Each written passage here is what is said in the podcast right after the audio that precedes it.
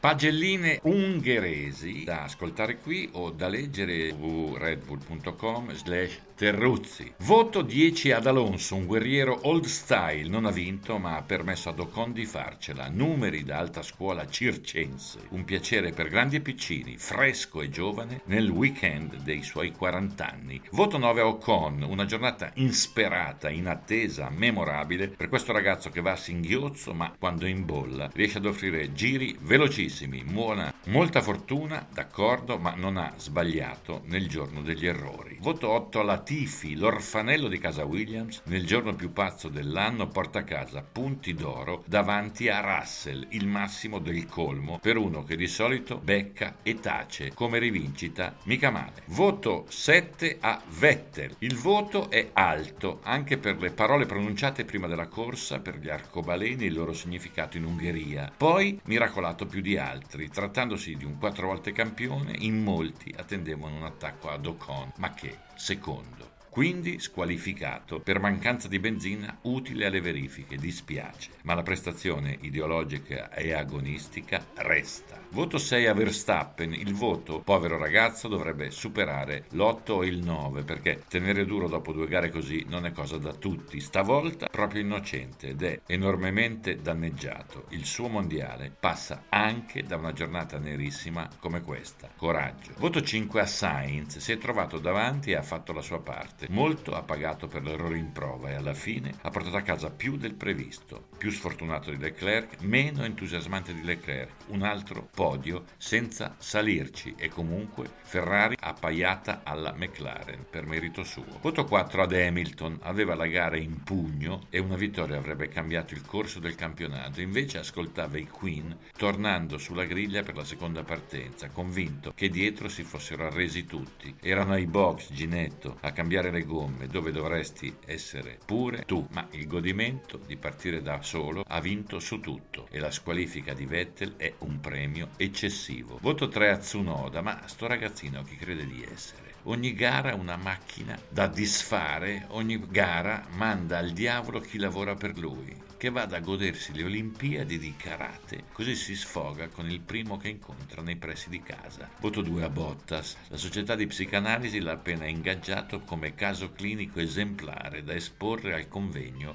sciroccati senza ritorno di Helsinki. Se non avesse trovato Norris sarebbe arrivato in centro a Budapest dove del resto lo aspettavano per il ricovero. Voto 1 a Stroll, no, giusto per ricordare ai suoi fan, quelli che mi rimproverano quando lo bacchetto, che in effetti sbaglio, ho sbagliato. Maturo a furia di correre, proprio un bel pilotino, disposto a falciare l'erba pur di farsi considerare. Wow! Voto 0 alla direzione gara, 5 posizioni sulla griglia a Bottas va bene, 5 posizioni sulla griglia a Stroll un po' meno, è la manovra ad essere punita, non le conseguenze, come a Silverson, solo che le due manovre sono sembrate diverse. E 5 ore e mezza per squalificare Vettel, buonanotte.